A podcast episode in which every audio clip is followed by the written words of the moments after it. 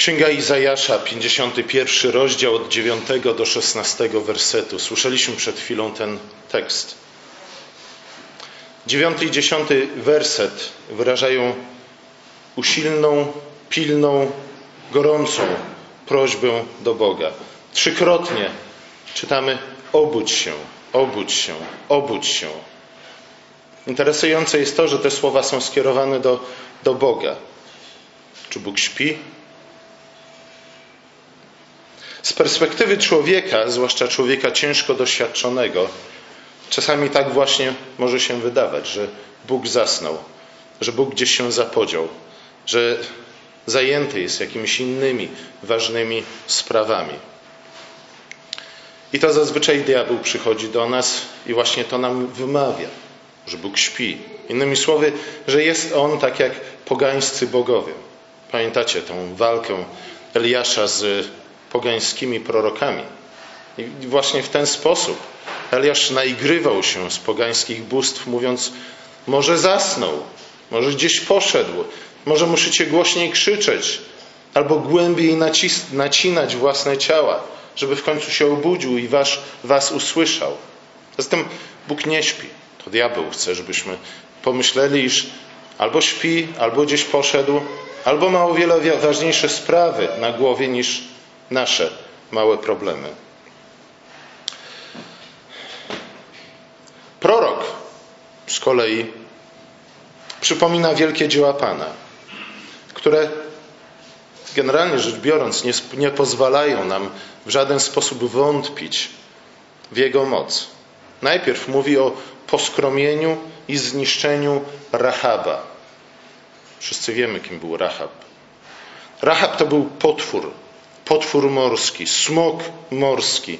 Bardzo często pojawia się nie tylko w Biblii, ale także w innych bliskowschodnich mitologiach i religiach, gdzie symbolizuje pierwotny chaos, którym jest oczywiście wzburzone morze. Chaos, którego, który Bóg musiał poskromić, aby uczynić przestrzeń dla życia i przede wszystkim dla człowieka.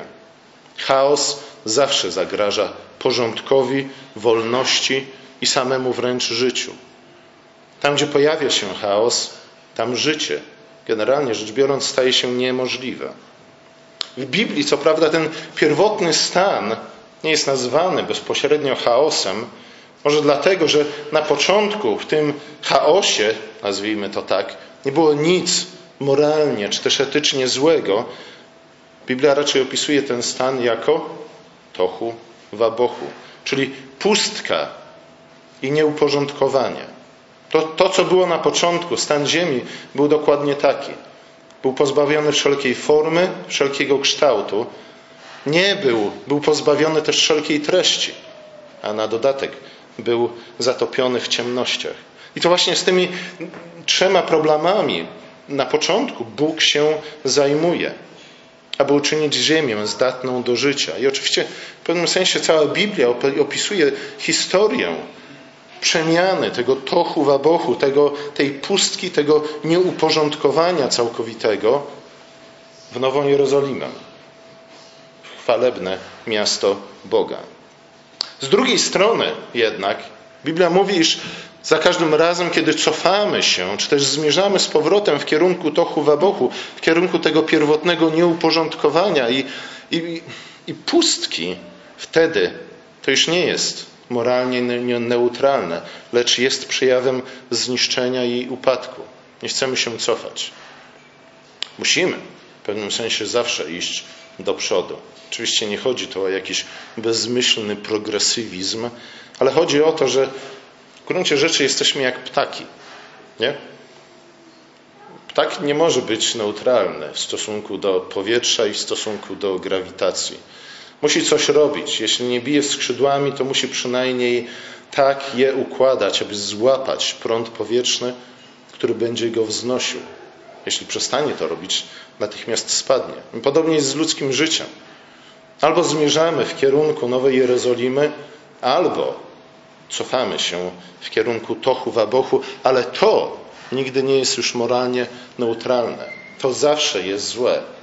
I to nawet nie chodzi o kwestię winy, ale chodzi o to, że to zawsze dezintegruje ludzkie życie. Wtedy to tohu wabohu staje się chaosem, staje się rachabem, który pożera człowieka, staje się chaosem, wrogim człowiekowi. W Biblii Rahab funkcjonuje również jako symbol Egiptu w czasach Mojżesza. I o tym również przypomina prorok Izajasz w tym fragmencie. Tak jak Bóg pokonał Rahaba, co przypomina nam, że nie ma takich sił w naturze, w przyrodzie, nie ma takiego chaosu, którego Bóg nie byłby w stanie pokonać. Tak jak Bóg pokonał Rahaba, tak też poskromił faraona. Ale przy okazji faraona poskromił również ponownie głębiny morskie.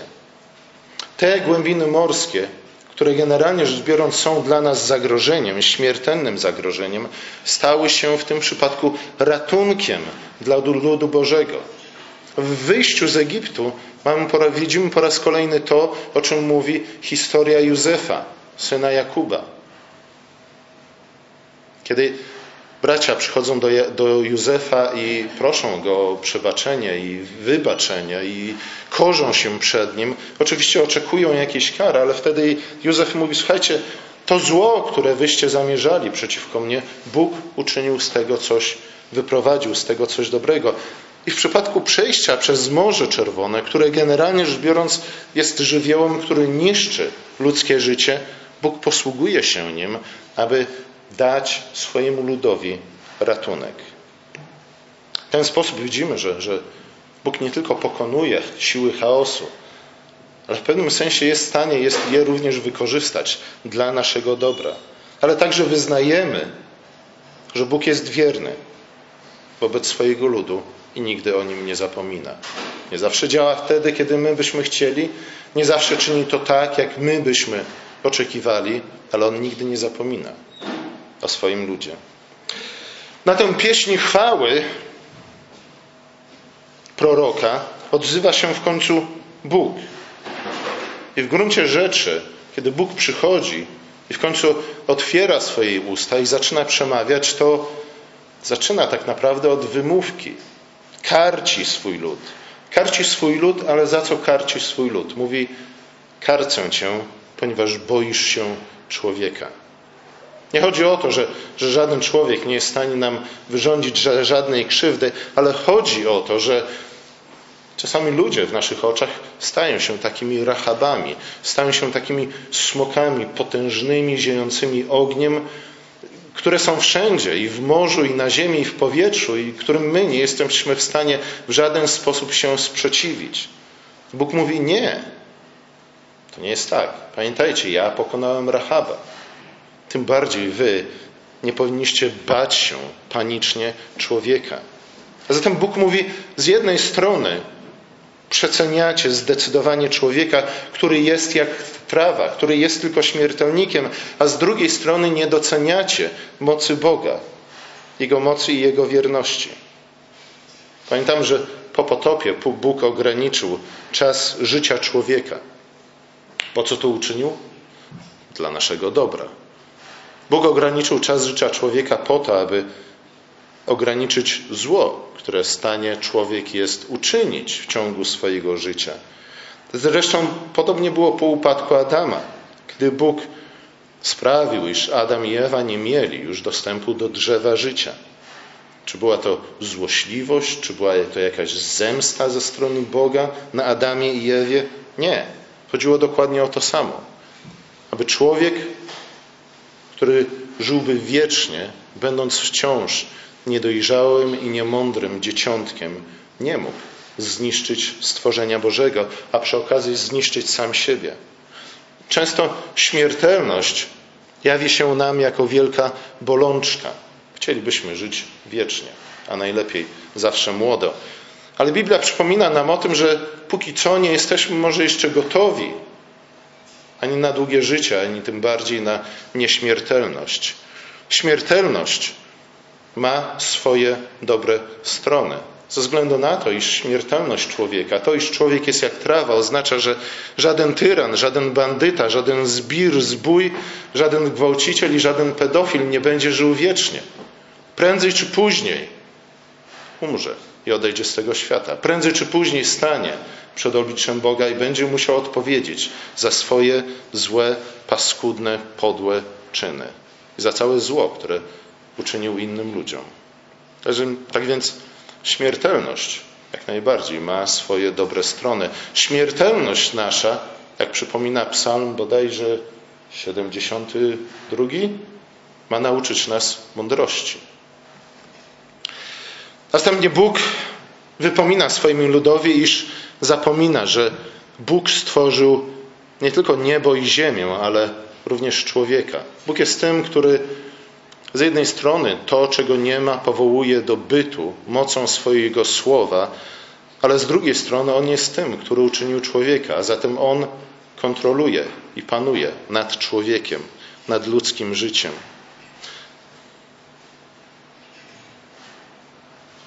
Kim jest najpotężniejszy nawet wróg w obliczu takiej mocy? W obliczu mocy, w obliczu mocy tego, który to, czego nie ma, powołuje do bytu. I kim jest najpotężniejszy nawet wróg wobec tego, który stworzył nas jako swoje dzieci, na swój obraz i na nasze podobieństwo? Ten, który poskramia chaos dla nas. Ten, który sprawia, że służą mu nawet jego wrogowie. Ten, który sprawia, że nawet nam mogą służyć nasi wrogowie.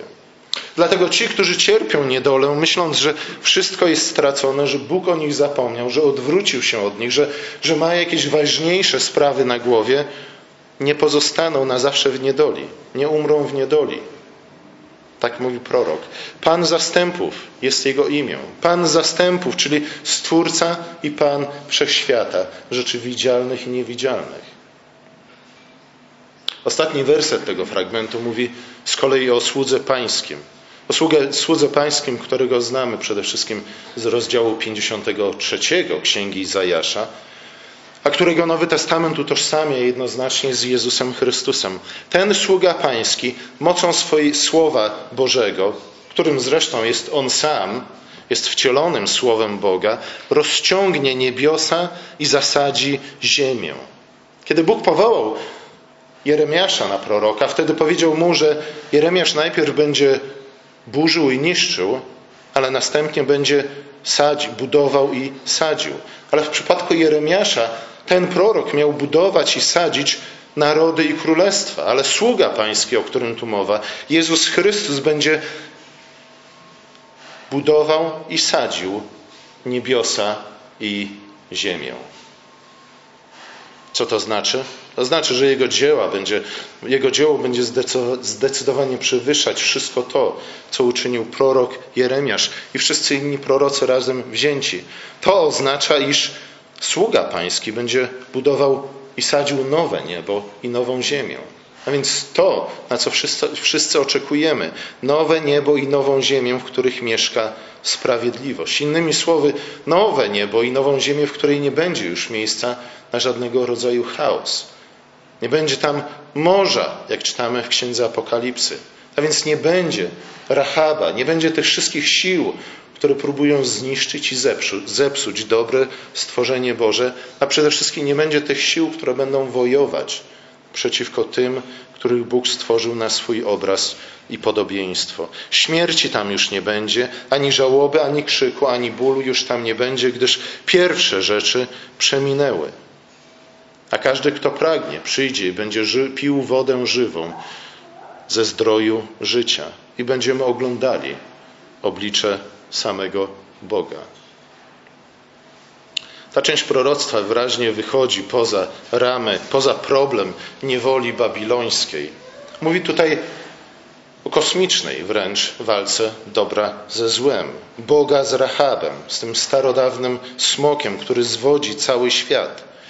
Prorok przypomina innymi słowy, iż nauka o suwerenności Boga, nauka o wszechmocy Boga nie jest tylko i wyłącznie problemem, problemem teologów i filozofów.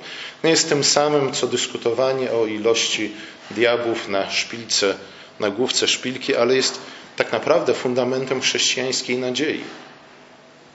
Możemy żywić nadzieję ze względu na to, że Bóg pokonał Rahaba pokonał tego starodawnego smoka. Chrystus tego dokonał na krzyżu. Ale to nie wszystko, ze względu na to, że sługa pański potwierdza jeszcze raz, iż lud Boży jest właśnie ludem Bożym. Innymi słowy, jest ludem, którym Bóg, z którym Bóg związał się wiecznym przymierzem. Bóg wielokrotnie powtarza w Starym i w Nowym Testamencie, jeśli nie może zapomnieć. Niemożliwe jest to, aby On zapomniał o swoich dzieciach. Słuchajcie, matka nie zapomina o swoich dzieciach, ale Bóg mówi, nawet jeśli matka mogłaby zapomnieć o swoich dzieciach, ja nigdy o swoich nie zapomnę. Nawet jeśli my nie zawsze dochowujemy Mu wierności, nawet jeśli my czasami, a nawet często wątpimy w Jego obecność w naszym życiu, On zawsze pozostaje wierny i sprawiedliwy. I to właśnie oznacza, oznaczają słowa, iż Bóg jest niezmienny, że On jest zawsze ten sam, wczoraj, dzisiaj i na wieki. A On zawsze pozostaje wierny i sprawiedliwy i dochowuje słowa i spełnia obietnice, jakie nam dał. A więc po raz kolejny ten fragment przypomina nam o tych dwóch prawdach na temat Boga, że On jest wierny i potężny, że On jest dobry i że On jest mocny, że to, co czyni, czyni dla naszego dobra, niezależnie od tego, co szatan próbuje nam wmówić. Amen.